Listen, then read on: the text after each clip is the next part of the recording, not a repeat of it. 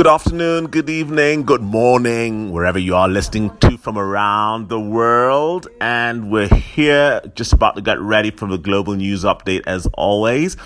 It's the first of May, made it through the month, starting a new month.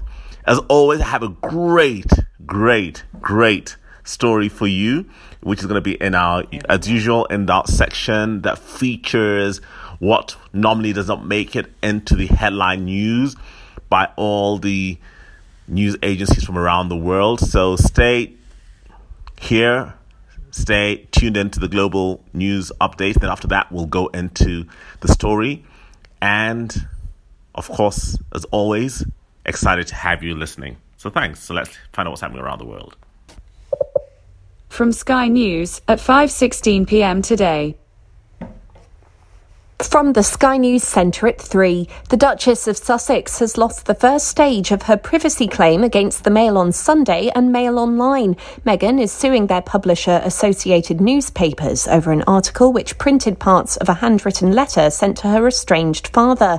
International media lawyer Paul Tweed says the move narrows the battleground. The case has still a long way to go. There are still the, the broader, the core legal issues to be determined. But this will be a significant factor in terms of the witnesses that may be required or called. Up to 3,000 pilot and cabin crew jobs will be axed at Ryanair because of the coronavirus lockdown. Remaining staff will be asked to take a 20% pay cut or unpaid leave.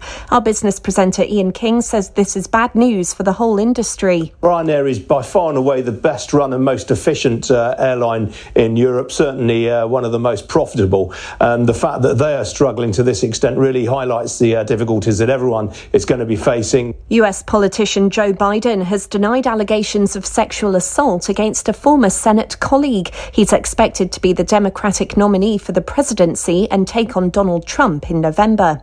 The Housing Secretary says the government's COVID 19 testing strategy has been a success, despite it possibly not hitting its target of 100,000 checks a day by the end of April. Health Secretary Matt Hancock is expected to give us an update on testing later.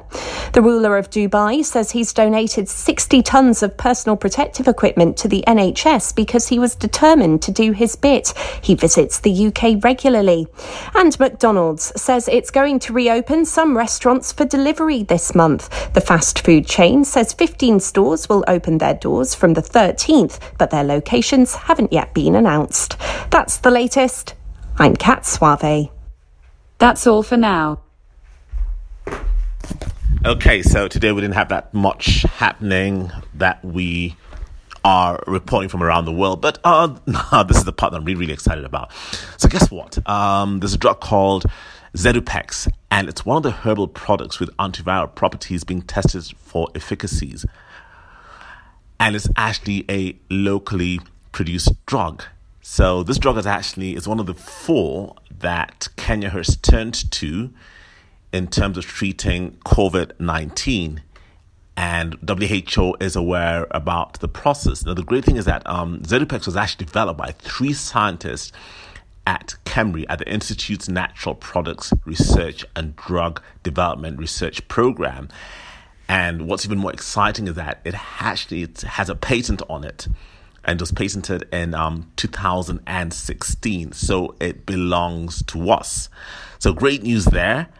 And just about a sign that says always remember stay safe, stay at home, only go out if you really, really must have if you really, really have to. Lather properly, wash your hands thoroughly, 20 seconds, you know, with soap and running water. And most of all, when you wear your mask, can you wear them properly? Cover your nose and your mouth. It is so important that you do that. So, as always, this is at MO signing out and asking that do share out um, this podcast so others can also be aware about what's going on around the world and we can be aware that we're not in this alone. So, thanks for listening in, and until tomorrow, thanks and bye for now. Ciao.